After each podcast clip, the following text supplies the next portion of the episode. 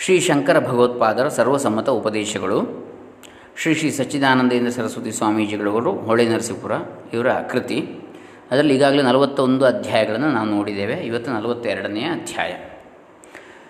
ಓಂ ಶ್ರೀ ಗುರುಭ್ಯೋ ನಮಃ. ಹರಿ ಓಂ ಶ್ರೀ ಗಣೇಶಾಯ ನಮಃ. ಡಾಕ್ಟರ್ ಕೃಷ್ಣಮೂರ್ತಿ ಶಾಸ್ತ್ರಿ ದಂಬೆ ಪುಣಚ.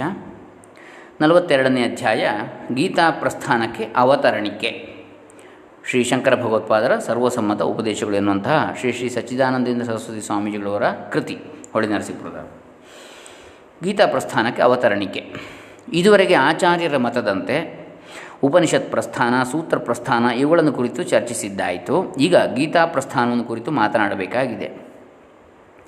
ಗೀತಾ ಪ್ರಸ್ಥಾನವನ್ನು ಚರ್ಚಿಸುವುದಕ್ಕೆ ಮೊದಲು ತಿಳಿದಿರಬೇಕಾದ ಒಂದು ವಿಷಯವಿದೆ. ಭಗವದ್ಗೀತೆಗೆ ಭಾಷ್ಯವನ್ನು ಶಂಕರಾಚಾರ್ಯರೊಬ್ಬರೇ ಬರೆದಿಲ್ಲ. ಅವರಿಗಿಂತ ಮೊದಲು ಎಷ್ಟೋ ವ್ಯಾಖ್ಯಾನಗಳನ್ನು ಹಿಂದಿನವರು ಬೇರೆ ಬೇರೆ ದೃಷ್ಟಿಯಿಂದ ಬರೆದಿದ್ದರು ತದಿದಂ ಗೀತಾಶಾಸ್ತ್ರಂ ಸಮಸ್ತ ವೇದಾರ್ಥ ಸಾರ ಸಂಗ್ರಹಭೂತಂ ದುರ್ವಿಜ್ಞೇಯ ಅರ್ಥಂ ತದರ್ಥ ಆವಿಷ್ಕರಣಾಯ ಅನೇಕೈರ್ ವಿವೃತ ಪದ ಪದಾರ್ಥ ವಾಕ್ಯ ವಾಕ್ಯಾರ್ಥ ನ್ಯಾಯಮಪಿ ಅತ್ಯಂತ ವಿರುದ್ಧಾನೇಕಾರ್ಥತ್ವೇನ, ಅತ್ಯಂತ ವಿರುದ್ಧ ಅನೇಕಾರ್ಥತ್ವೇನ ಲೌಕಿಕೈ ಗೃಹ್ಯಮಾಣಂ ಉಪಲಭ್ಯ ಅಹಂ. ವಿವೇಕತಃ ಅರ್ಥ ನಿರ್ಧಾರಣಾರ್ಥಂ ಸಂಕ್ಷೇಪತಃ ವಿವರಣಂ ಕರಿಷ್ಯಾಮಿ. ವೇದಾರ್ಥ ಸಾರವನ್ನೆಲ್ಲ ಸಂಗ್ರಹಿಸಿರುವ ಈ ಗೀತಾಶಾಸ್ತ್ರದ ಅರ್ಥವನ್ನು ಬಿಡಿಸಿ ತಿಳಿಸುವುದಕ್ಕಾಗಿ ಅನೇಕರು ಪದ, ಪದಾರ್ಥ, ವಾಕ್ಯ, ವಾಕ್ಯಾರ್ಥ, ನ್ಯಾಯ ಇವುಗಳನ್ನು ಬಿಡಿಸಿ ತಿಳಿಸಿದ್ದರು. ಅತ್ಯಂತ ವಿರುದ್ಧವಾದ ಅನೇಕ ಅರ್ಥಗಳನ್ನು ಇದರ ಅಭಿಪ್ರಾಯವೆಂತ ಬೇರೆ ಬೇರೆ ಜನರು ಗ್ರಹಿಸುತ್ತಿರುವುದನ್ನು ಕಂಡು ನಾನು ಇದಕ್ಕೆ ಸ್ವಲ್ಪದರಲ್ಲಿ ಅರ್ಥ ವಿವರಣವನ್ನು ಕೊಡುವೆನು ಎಂದು ಶ್ರೀ ಶಂಕರಾಚಾರ್ಯರು ಬರೆದಿರುವುದರಿಂದಲೂ ಅವರು ಅಂಥ ಕೆಲವರ ಮತಗಳನ್ನು ಗೀತಾ ಭಾಷ್ಯದಲ್ಲಿ ಖಂಡಿಸಿರುವುದರಿಂದಲೂ ಹೀಗೆಂದು ತಿಳಿದು ಬರ್ತದೆ. ಅಷ್ಟೇ ಅಲ್ಲ, ಆಚಾರ್ಯರಿಂದ ಈಚೆಗೆ ಆಗಿರುವ ಪ್ರಸ್ಥಾನ ಭಾಷ್ಯಗಳಿಗೆ ಏನೂ ಕಡಿಮೆ ಇಲ್ಲ. ವ್ಯಾಖ್ಯಾನ ಉಪವ್ಯಾಖ್ಯ ಉಪವ್ಯಾಖ್ಯಾನಗಳು, ಪ್ರಬಂಧಗಳು ಲೆಕ್ಕವಿಲ್ಲದಷ್ಟು ಆಗಿವೆ ಆಗುತ್ತಲೂ ಇವೆ. ಒಬ್ಬೊಬ್ಬರು ಒಂದು ಇದೇ ಗೀತಾರ್ಥವೆಂದು ಸಾರುತ್ತಲೂ ಇದ್ದಾರೆ. ಕಲ್ಪತರುವಿನ ತೋಟವನ್ನು ಬೆಳೆದರೂ ಬೆಳೆಯಬಹುದು, ಗೀತಾರ್ಥವನ್ನು ಪೂರ ವಿಚಾರಿಸುವುದಕ್ಕೆ ಆಗಲಾರದು. ಎಂಬುದನ್ನು, ಅಂದರೆ ಎಂದು ಒಬ್ಬ ಸಾಧುಗಳು ಹೇಳಿದ್ದಾರಂತೆ. ಸದ್ಯಕ್ಕೆ ಗೀತಾ ವ್ಯಾಖ್ಯಾನಗಳೆಷ್ಟು ಎಂಬುದನ್ನು ನಿರ್ಧರಿಸುವುದಕ್ಕೂ ಆಗಲಾರದು ಎಂದರೂ ತಪ್ಪಾಗಲಾರದು. ಬಹುಶಃ ಗೀತೆಗೆ ಆದಷ್ಟು ವ್ಯಾಖ್ಯಾನಗಳು ಬಂದಷ್ಟು ಬೇರೆ ಯಾವುದಕ್ಕೂ ಬಂದಿರಲಿಕ್ಕಿಲ್ಲ ಇಡೀ ಪ್ರಪಂಚದಲ್ಲಿ. ಅಷ್ಟು ಭಾಷೆಗಳಲ್ಲಿ ಬಂದಿದೆ, ಪ್ರತಿಯೊಂದು ಭಾಷೆಯಲ್ಲೂ ಅನೇಕರು ಬರೆದಿದ್ದಾರೆ. ಈ ವಿಷಯವನ್ನೇಕೆ ಇಲ್ಲಿ ಪ್ರಸ್ತಾಪಿಸಿದೆ ಎಂದರೆ ಗೀತೆಗೆ ವಿರುದ್ಧಾರ್ಥಗಳನ್ನು ಈಗಲೂ ಜನರು ತಿಳಿದುಕೊಂಡಿರ್ತಾರೆ. ಆದ್ದರಿಂದ ಈಗಲೂ ವಿವೇಚನಾಪೂರ್ವಕವಾಗಿ ಅರ್ಥ ನಿರ್ಧಾರಣ ಮಾಡಿಕೊಳ್ಳುವುದು ತತ್ವಜಿಜ್ಞಾಸುಗಳಿಗೆ ಅವಶ್ಯವೇ ಆಗಿರುತ್ತದೆ. ಗೀತೆಯು ಕರ್ಮವನ್ನು ಹೇಳುತ್ತದೆ, ಭಕ್ತಿಯನ್ನು ಹೇಳುತ್ತದೆ, ಜ್ಞಾನವನ್ನು ಹೇಳುತ್ತದೆ, ಜ್ಞಾನ, ಕರ್ಮ, ಸಮುಚ್ಚಯವನ್ನು ಹೇಳುತ್ತದೆ, ಯೋಗವನ್ನು ಹೇಳುತ್ತದೆ, ಸಂಪೂರ್ಣ ಯೋಗವೆಂಬ ಸರ್ವ ಯೋಗ ಸಾಮರಸ್ಯವನ್ನು ಹೇಳುತ್ತದೆ ಎಂದು ವಿಧ ವಿಧವಾಗಿ ಅಭಿಪ್ರಾಯಪಡುವ ವ್ಯಾಖ್ಯಾತಗಳು ಈಗಲೂ ಇರುತ್ತಾರೆ. ಹೀಗಿರುವಲ್ಲಿ ಗೀತೆಗೆ ಇದೇ ಅರ್ಥವೆಂಬುದನ್ನು ಹೇಗೆ ನಿರ್ಧರಿಸುವುದು? ಶಂಕರ ಭಗವತ್ಪಾದರ ವ್ಯಾಖ್ಯಾನವು ಸರ್ವಸಮ್ಮತವೆಂದಾದರೂ ಹೇಗೆ ಗೊತ್ತು ಮಾಡುವುದು ಎಂಬ ಶಂಕಾ ಪಿಶಾಚಿಯು ಎದ್ದುಕೊಳ್ಳುವುದಕ್ಕೆ ಈ ವ್ಯಾಖ್ಯಾನ ವೃಕ್ಷಗಳ ಕಾಡಿನ ನೆರವಿರುತ್ತದೆ ಎಂಬುದು ಸ್ಪಷ್ಟವಾಗಿರುತ್ತದೆ. ಆದ್ದರಿಂದ ಗೀತಾ ಪ್ರಸ್ಥಾನದ ವಿಚಾರವನ್ನು ಹೇಗೆ ಮಾಡುವುದು ಎಂಬ ಪ್ರಶ್ನೆಗೆ ಉತ್ತರವನ್ನು ಹೇಳಿ, ಆಮೇಲೆ ಈ ವಿಚಾರವನ್ನು ಮುಂದುವರಿಸಬೇಕಾಗಿದೆ. ಆಚಾರ್ಯರ ಮತದಂತೆ ಗೀತೆಯಲ್ಲಿ ವೇದಾಂತದ ಅಭಿಪ್ರಾಯವನ್ನೇ ಸಂಗ್ರಹಿಸಿ ಸಮಂಜಸವಾಗಿ ತಿಳಿಸಿರುತ್ತದೆ. ಈ ಕಾರಣದಿಂದಲೇ ಅವರು ಗೀತೆಗೆ ಅರ್ಥವನ್ನು ಬರೆದಿರ್ತಾರೆ ಈಗಿನ ಕಾಲಕ್ಕೆ ಭಗವದ್ಗೀತೆಯ ಉಪನಿಷತ್ತುಗಳ ಅಭಿಪ್ರಾಯವನ್ನೇ ತಿಳಿಸುತ್ತದೆ ಎಂಬ ಮತದ ಭಾಷ್ಯಕಾರರ ಅನುಯಾಯಿಗಳು ಇರುತ್ತಾರೆ.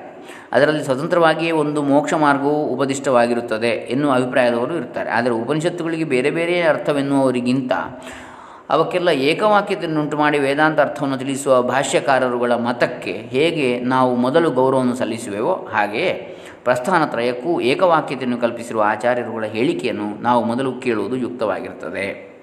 ಅದರಲ್ಲಿಯೂ ವೇದಾಂತವು ಅನುಭವಾನುಸಾರಿಯಾದ ಅರ್ಥವನ್ನು ಹೇಳುವುದೆಂದು ಅಭಿಪ್ರಾಯಪಟ್ಟು ಅದನ್ನೇ ಗೀತೆಯಲ್ಲಿಯೂ ತಿಳಿಸಿದೆ ಎನ್ನುವ ಆಚಾರ್ಯರ ಮಾತಿಗೆ ಮೊದಲು ಕಿವಿಗೊಡಬೇಕಾದದ್ದು ವಿಚಾರಪರರೆಲ್ಲರ ಕರ್ತವ್ಯವಾಗಿರುತ್ತದೆ. ಗೀತೆಯ ತಾತ್ಪರ್ಯದ ವಿಷಯಕ್ಕೆ ನನ್ನ ಅಭಿಪ್ರಾಯವೇನೆಂಬ ಬಗ್ಗೆ ಹೊಳೆ ನರಸೀಪುರದ ಅಧ್ಯಾತ್ಮ ಪ್ರಕಾಶ ಕಾರ್ಯಾಲಯದಲ್ಲಿ ಭಗವದ್ಗೀತೆಯ ಉಪನ್ಯಾಸಗಳು ಎಂಬ ಹೆಸರಿನಿಂದ ಒಂದು ದೊಡ್ಡ ಗ್ರಂಥವನ್ನೇ ಪ್ರಕಟಿಸಲಾಗಿರುತ್ತದೆ ಆಗಿ ಈಗ ಮತ್ತೆ ಅಷ್ಟು ವಿಸ್ತಾರವಾದ ಗೀತಾ ವಿಮರ್ಶೆಯು ಅವಶ್ಯವಿರುವುದಿಲ್ಲ. ಈಗ ಅದಕ್ಕೆ ತಕ್ಕಷ್ಟು ಕಾಲವೂ ಉಳಿದಿರುವುದಿಲ್ಲ.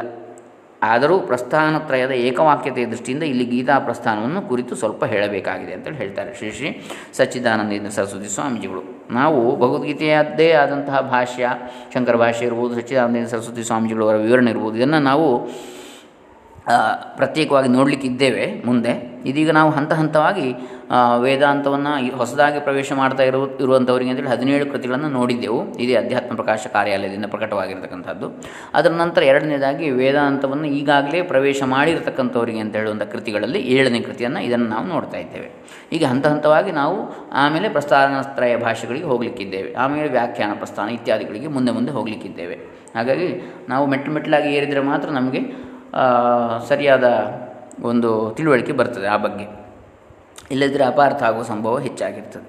ಹಾಗಾಗಿ, ಅಥವಾ ಅಪಾರ್ಥವೋ, ಅನರ್ಥವೋ, ಅಥವಾ ಅರ್ಥ ಆಗದಿರುವಿಕೆಯೋ, ಹೀಗೆ ಇತ್ಯಾದಿಗಳಾಗ್ತದೆ ಈಗ, ಭಗವದ್ಗೀತೆ ಅರ್ಥವನ್ನು ವಿವರಿಸುವುದಕ್ಕೆ ಆಚಾರ್ಯರು ಬರೆದುಕೊಂಡಿರುವ ಅವತರಣಿಕೆಯ ಪ್ರಾರಂಭದಲ್ಲಿ ಈ ಶ್ಲೋಕವಿದೆ.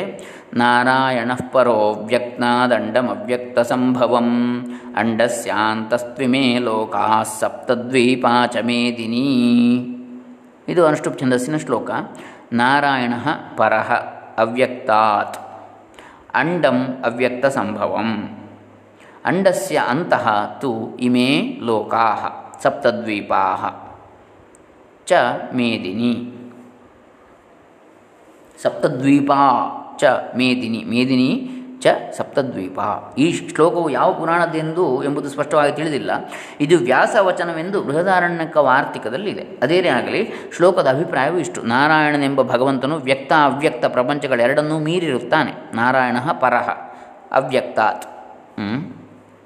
ಅವ್ಯಕ್ತವನ್ನು ಮೀರಿರ್ತಾನೆ. ಅವ್ಯಕ್ತ ಅಂದರೆ ವ್ಯಕ್ತ ವ್ಯಕ್ತವನ್ನು ಮೀರಿದ್ದ ಅವ್ಯಕ್ತ. ಅಂತೇಳಿ ನಮಗೆಲ್ಲ ಗೊತ್ತು. ಹಾಗಾಗಿ ಅವ್ಯಕ್ತವನ್ನು ಮೀರಿದವ ಅವನು ನಾರಾಯಣ ಅಥವಾ ಭಗವಂತ ಅಂಥೇಳಿ ಆದರೆ ಅವನಿಗೆ ಅಧೀನವಾಗಿದ್ದುಕೊಂಡಿರುವ ಅವ್ಯಕ್ತದಿಂದ, ಅಂತಹ ಪರಮಾತ್ಮನಿಗೆ ಅಧೀನವಾಗಿರದು ಇದ್ದುಕೊಂಡಿರತಕ್ಕಂಥ ಅವ್ಯಕ್ತ ಯಾವುದಿದೆ? ಅದರಿಂದ ಅವ್ಯಕ್ತ ಸಂಭವಂ ಯಾವುದು? ಅಂಡಂ. ಅದರಿಂದ ಬ್ರಹ್ಮಾಂಡವು ಅದರಲ್ಲಿ ವಿರಾಟ್ ಪುರುಷನೂ ಆಗಿರುತ್ತಾರೆ. ಹದಿನಾಲ್ಕು ಲೋಕಗಳು ಈ ಅಂಡದೊಳಗೆ ಇವೆ. ಅಂಡಸ್ಯ ಅಂತಹ ತು ಇಮೇ ಲೋಕಾ ಸಪ್ತದ್ವೀಪಾಚ ಮೇದಿನಿ. ಹಾಗೆಯೇ ಸಪ್ತದ್ವೀಪವಾದಂತಹ ಸಪ್ತ ಸಪ್ತದ್ವೀಪಗಳಿಂದ ಕೂಡಿರುವ, ಏಳು ದ್ವೀಪಗಳಿಂದ ಕೂಡಿರುವ ನಮ್ಮ ಭೂಲೋಕವು ಅದರೊಳಗೆ ಸೇರಿದೆ, ಮೇದಿನಿ ಅಂದರೆ ಮೇಧಸ್ಸಿನಿಂದ ಆಗಿರತಕ್ಕಂಥದ್ದು ಮೇದಿನಿ ಅಂತೇಳಿ. ಅಲ್ಲಿ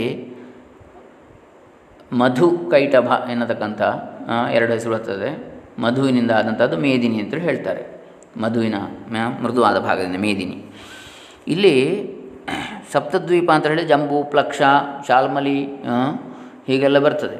ಏಳು. ಜಂಬೂದ್ವೀಪ ಆಮೇಲೆ ಪ್ಲಕ್ಷ, ಶಾಲ್ಮಲಿ ಮುಂತಾಗಿ. ಹೀಗೆ ಈ ಸಪ್ತದ್ವೀಪಗಳಿಂದ ಕೂಡಿರ್ತಕ್ಕಂಥ ಭೂಲೋಕ ಕೂಡ ಅದರೊಳಗೆ ಇದೆ. ನಾವುಗಳು ಯಾವ ಲೋಕದಲ್ಲಿಯೇ ಇದ್ದರೂ ಆ ಭಗವಂತನೊಳಗೆ ಆತನನ್ನು ಅವಲಂಬಿಸಿಯೇ ಜೀವಿಸಿಕೊಂಡಿರುವೆವು ಎಂಬುದು ಇದರ ಅರ್ಥ. ಆ ಭಗವಂತನಾದ ನಾರಾಯಣನು ಈ ಜಗತ್ತೆಲ್ಲವನ್ನು ಸೃಷ್ಟಿಸಿ ಅದರ ಸ್ಥಿತಿಗಾಗಿ ಪ್ರವೃತ್ತಿ ನಿವೃತ್ತಿ ಎಂಬ ಎರಡು ಧರ್ಮಗಳನ್ನು ಬೇರೆ ಬೇರೆ ಪ್ರಜಾಪತಿಗಳಿಗೆ ಉಪದೇಶಿಸಿರುತ್ತಾನೆ. ಅವರ ಮೂಲಕವಾಗಿ ಗುರು ಶಿಷ್ಯ ಪರಂಪರೆಯಿಂದ ಈ ವೈದಿಕ ಧರ್ಮಗಳೆರಡೂ ಜನರಿಗೆ ಬಂದಿರ್ತವೆ. ಪ್ರವೃತ್ತಿ ಧರ್ಮ, ನಿವೃತ್ತಿ ಧರ್ಮ. ಪ್ರವೃತ್ತಿ ಧರ್ಮವು ಅಭ್ಯುದಯಕ್ಕೂ ನಿವೃತ್ತಿ ಧರ್ಮವು ನಿಶ್ರೇಯಸ್ಸಕ್ಕೂ ಕಾರಣವಾಗಿವೆ. ಅಭ್ಯುದಯ ಅಂದರೆ ಲೌಕಿಕ ಹಾಗೆ ಪಾರಲೌಕಿಕವಾದಂತಹ ಶ್ರೇಯಸ್ಸು ಉನ್ನತಿ, ಪ್ರ, ಅಭಿವೃದ್ಧಿ, ಪ್ರಗತಿ, ಕೀರ್ತಿ. ನಿವೃತ್ತಿ ಧರ್ಮ ನಿಶ್ರೇಯಸ್ಸಿಗೆ ಕಾರಣವಾಗಿರ್ತದೆ ಅಂತ ಹೇಳಿದರೆ, ನಿ, ನಿಶ್ರೇಯಸ್ಸು ಅಂದರೆ ಮೋಕ್ಷ. ಜನರಿಗೆ ಕಾಮು ಹೆಚ್ಚಾದ್ದರಿಂದ ಈ ಧರ್ಮವು ಅಧರ್ಮದಿಂದ ತಿರಸ್ಕೃತವಾಗಲು ಮತ್ತೆ ಅದನ್ನು ಉದ್ಧಾರ ಮಾಡುವುದಕ್ಕಾಗಿ ಭಗವಂತನು ವಸುದೇವನಿಂದ ದೇವಕಿಯಲ್ಲಿ ಅಂಶದಿಂದ ಕೃಷ್ಣನಾಗಿ ಜನಿಸಿದ.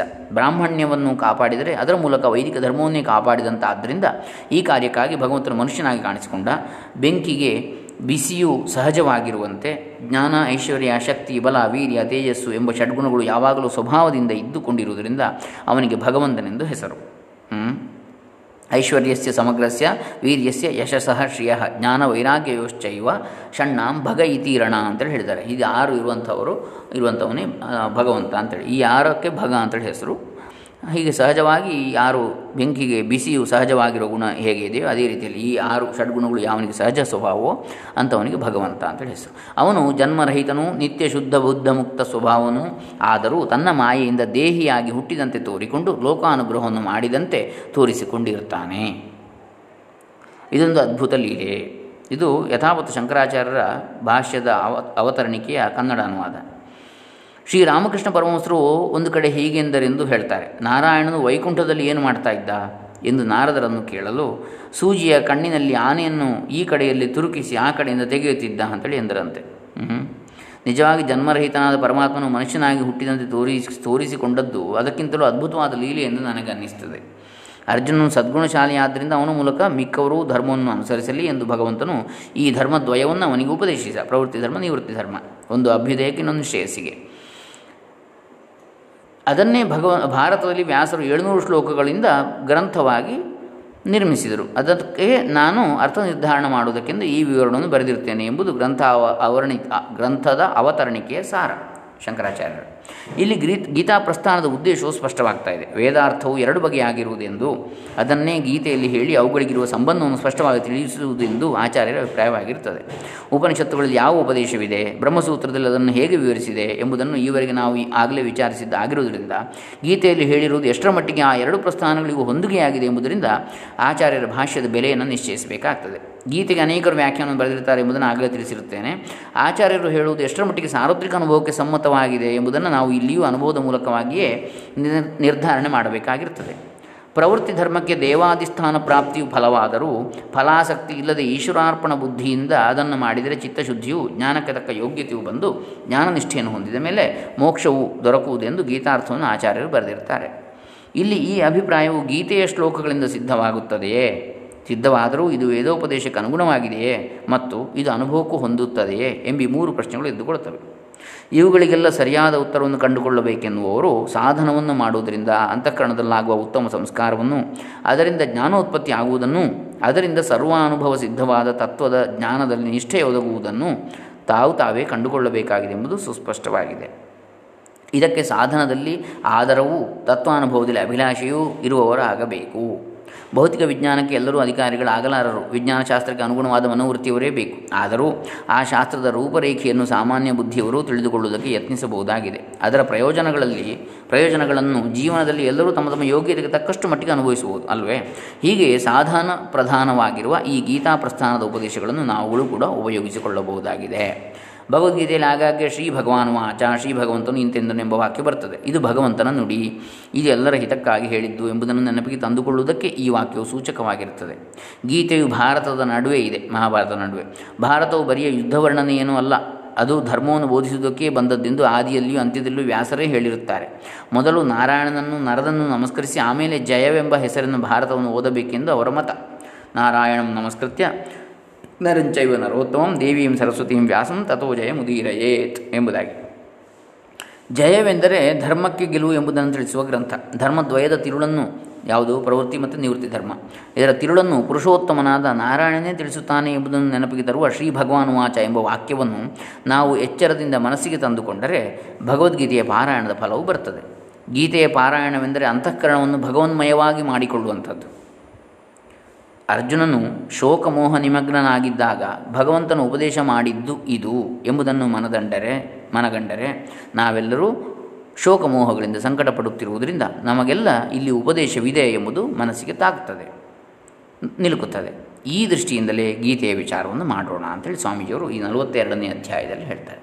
ಇನ್ನು ನಲವತ್ತ ಮೂರನೇ ಅಧ್ಯಾಯ ಭಗವದ್ಗೀತೆಯ ಪ್ರತಿಪಾದ್ಯ ವಿಷಯ. ಇದನ್ನು ನಾವು ನಾಳೆ ದಿವಸ ನೋಡೋಣ. ಹರೇ ರಾಮ. ಶ್ರೀ ಶಂಕರಾರ್ಪಿತಮಸ್ತು ಶ್ರೀ ಸಚ್ಚಿದಾನಂದ ಅರ್ಪಿತಮಸ್ತು. ಓಂ ತತ್ಸತ್.